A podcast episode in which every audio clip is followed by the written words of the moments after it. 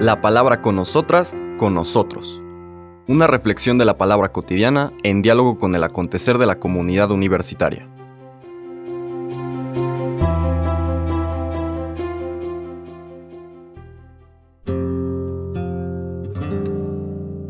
Hola, buenos días. Bienvenidas, bienvenidos a la palabra con nosotras, con nosotros. Hoy lunes 21 de agosto empezamos las lecturas cotidianas de la vigésima semana del tiempo ordinario. Continuamos nuestra meditación del Evangelio de San Mateo. Ya estamos en el capítulo 19. Leeremos los versículos del 16 al 22. En aquel tiempo se acercó a Jesús un joven y le preguntó, Maestro, ¿qué cosas buenas tengo que hacer para conseguir la vida eterna? Le respondió Jesús, ¿por qué me preguntas a mí acerca de lo bueno? Uno solo es el bueno, Dios.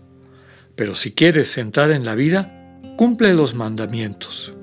Él replicó, ¿cuáles?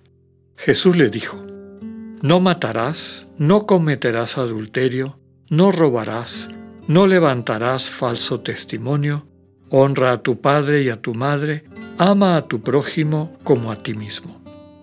Le dijo entonces el joven, todo eso lo he cumplido desde mi niñez. ¿Qué más me falta? Jesús le dijo, si quieres ser perfecto, ve a vender todo lo que tienes, dale el dinero a los pobres y tendrás un tesoro en el cielo.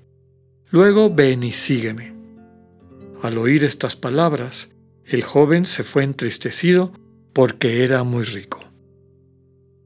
Palabra del Señor. Este pasaje del Evangelio que encontramos en todos los sinópticos, aunque con pequeñas eh, variantes, Seguramente fue un momento importante en la vida del Señor Jesús y de los apóstoles, como veremos el día de mañana. Finalmente, la vida cristiana implica, como el Señor invita en el texto que acabamos de escuchar, a ponerlo absolutamente todo en sus manos. De alguna manera, renunciar a eso. Gastarse, transmitido por este verbo vender, gastarse todo lo que tenemos en alimentar, en acompañar, en bendecir la vida de nuestros hermanos y hermanas necesitados que nos rodean. Desde luego que es el sentido simbólico de los pobres. Vende todo lo que tienes y entrégaselo a los pobres. Las variantes eh, que les comentaba, el relato de Marcos, nada más nos dice que un hombre, no habla de edad, el único que habla de edad es Mateo, que ha querido ponerle joven. Un joven se acerca a Jesús. Y por eso hablamos del joven rico cuando referimos este texto. Pero bueno, independientemente de eso, hay alguien que se acerca al Señor Jesús para hacerle la pregunta más común de quienes con interés honesto se acercan a Jesús, entendido Jesús como un maestro, como un rabí, la pregunta es, ¿qué tengo que hacer para conseguir la vida eterna? Y en otras ocasiones hemos hablado de la diferencia en griego del término bios, que es vida desde una perspectiva superficial, solamente sobrevivir, digamos, mantenernos biológicamente vivos, y este otro término, zoe, que significa o que tiene implícito la plenitud, ¿no? la totalidad, el potencial alcanzado de lo que esa vida significa. Y que finalmente es el anhelo profundo del ser humano, no meramente sobrevivir, subsistir, sino alcanzar la vida plena, eso que todos deseamos. Y muchas de, las personas, como decía, que honestamente se acercan a Jesús, es la pregunta que le hagan, que le hacen. En lenguaje cotidiano podríamos decir, ¿cómo encuentro la vida plena?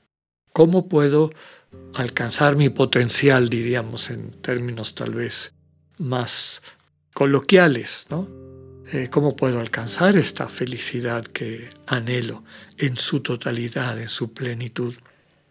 El Señor responde de distintas maneras y en esta misma semana vamos a ver acercamientos, podríamos decir alternativos, pero en el fondo complementarios a la manera de vivir la vida plenamente. En el caso del texto que acabamos de escuchar, nos presenta a una persona que tiene todo lo que, de acuerdo a los criterios del mundo, haría falta tener. Es una persona que tiene plata. Eh, dice aquí que era rico, lo cual significa que en su cotidianidad no le hace falta nada para sobrevivir.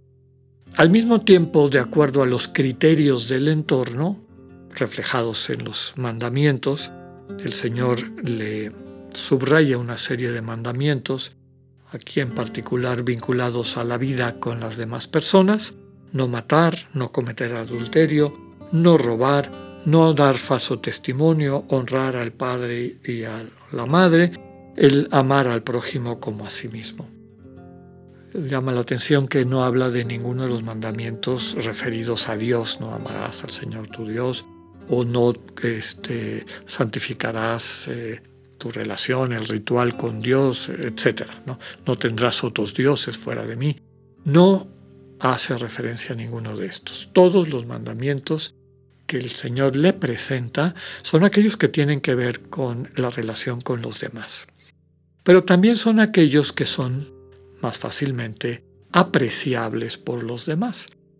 Volviendo a la argumentación que les estaba compartiendo, este joven rico no solamente tiene plata, por lo tanto no le falta nada en ese sentido, sino hasta cierto punto el reconocimiento de la gente con la que convive, porque cumple estos mandamientos, digamos, más fácilmente apreciables. Entonces es un hombre que tiene plata, que tiene fama, tiene honra, como diría San Ignacio, y muy seguramente también tenía poder.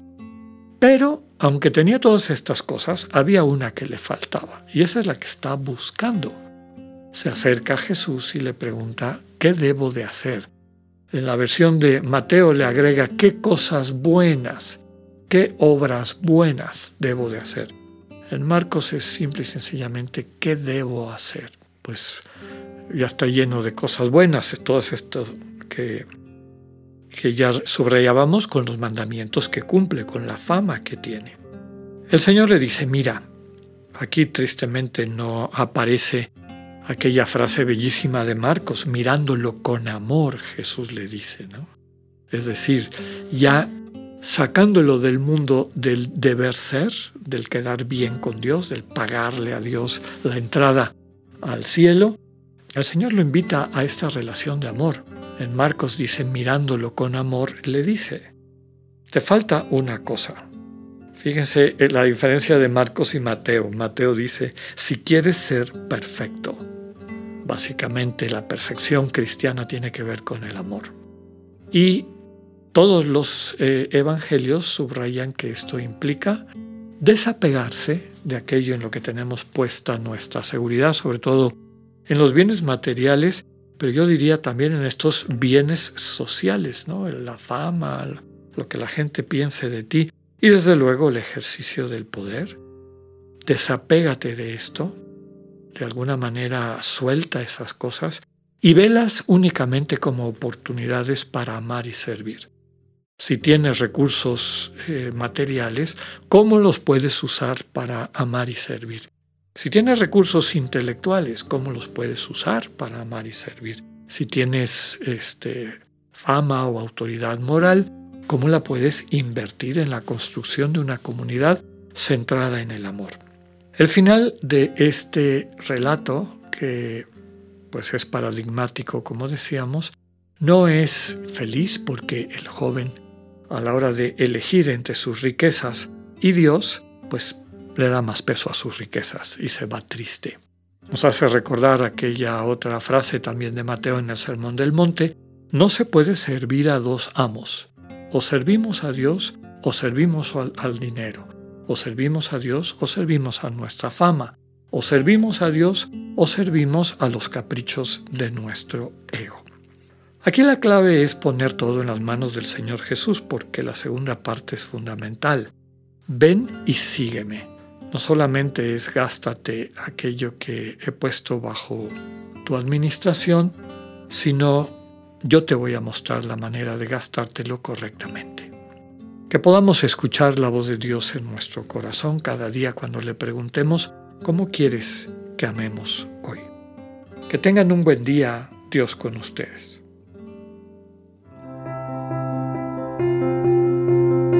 Acabamos de escuchar el mensaje del Padre Alexander Satirka. Escúchalo de lunes a viernes a las 8.45 de la mañana por radioiberoleón.com, a través de nuestra app gratuita para iOS y Android o por Spotify. Esta es una producción de Radio Ibero León en colaboración con el ITESO, Universidad Jesuita de Guadalajara.